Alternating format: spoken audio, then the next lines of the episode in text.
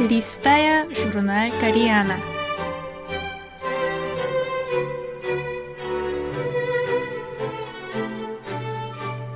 Дорогие радиослушатели, в эфире «Листая журнал Кориана».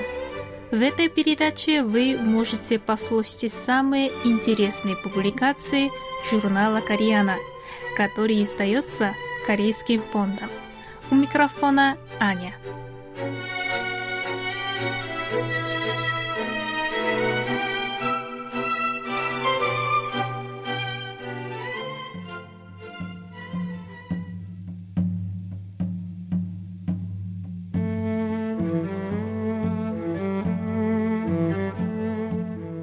В дорогу Йоджу. Невидимая земля, доступная оку мудрости. Часть первая.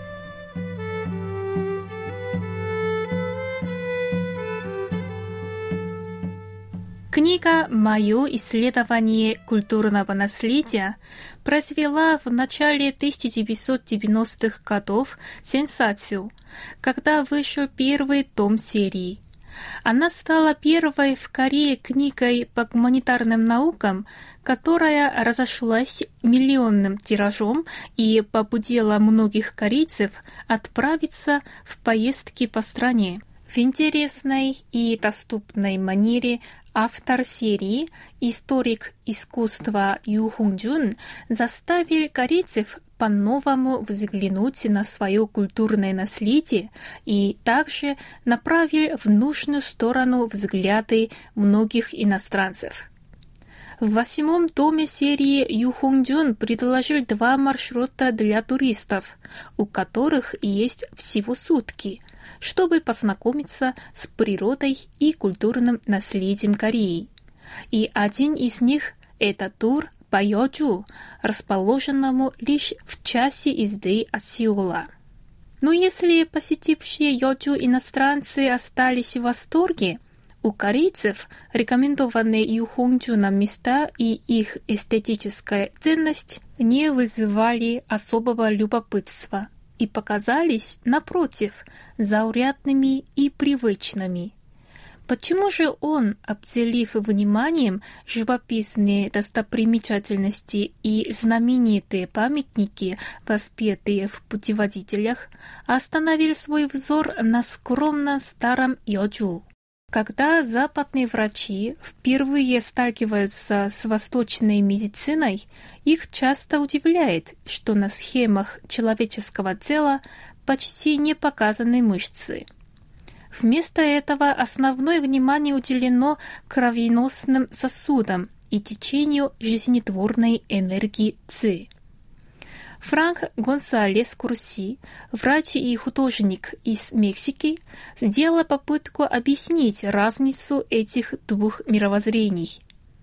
По его мнению, если на Западе пытались выявить сложную систему человеческого тела через мышцы как эвристический инструмент, выражающий волю, то на Востоке стремились понять непроизвольное, и невидимое функционирование кровеносных сосудов и сердца, как источника силы, движущей тело. В этом смысле, возможно, Юхонджун хотел показать не мышцы, а невидимую силу, тающуюся в природе и культурном наследии Кореи. Корейцы рассматривают Землю через призму Пунсу-Тири – Тири буквально логика законы Земли можно понять как концепт, похожий на западную географию.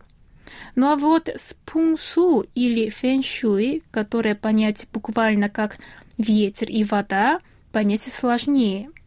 Для понимания фэншуй следует знать понятие ци, которое не имеет эквивалента в западной культуре – и обычно трактуется как жизнетворная энергия. Ци определяют как основу всех вещей, имеющих форму и объективно существующих. Из древней восточной философии считалось, что в Земле есть живая ци, и благодаря ей возникает все сущее. Изучение этой невидимой ци Земли – выдыхающие жизнь во все живое, и есть фэншуй.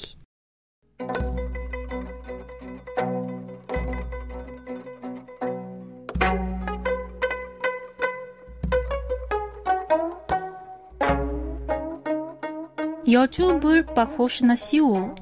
Через оба места проходит река Ханган, которая разделяет центральную часть Корейского полуострова, протекая с востока на запад и гармонично сочетаясь с окружающими горами. Чтобы добраться от Сеула до Йоджу по реке, достаточно одного дня.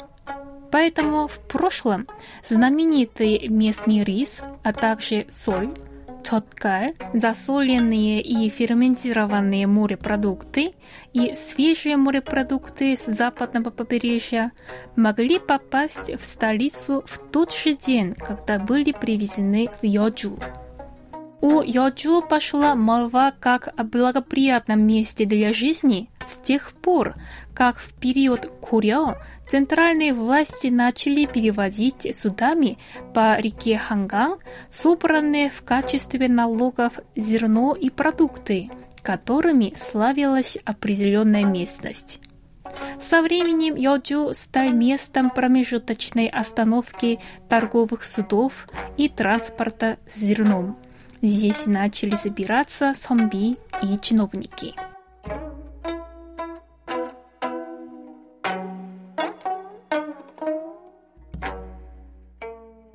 Следующем выпуске будет продолжение этой статьи.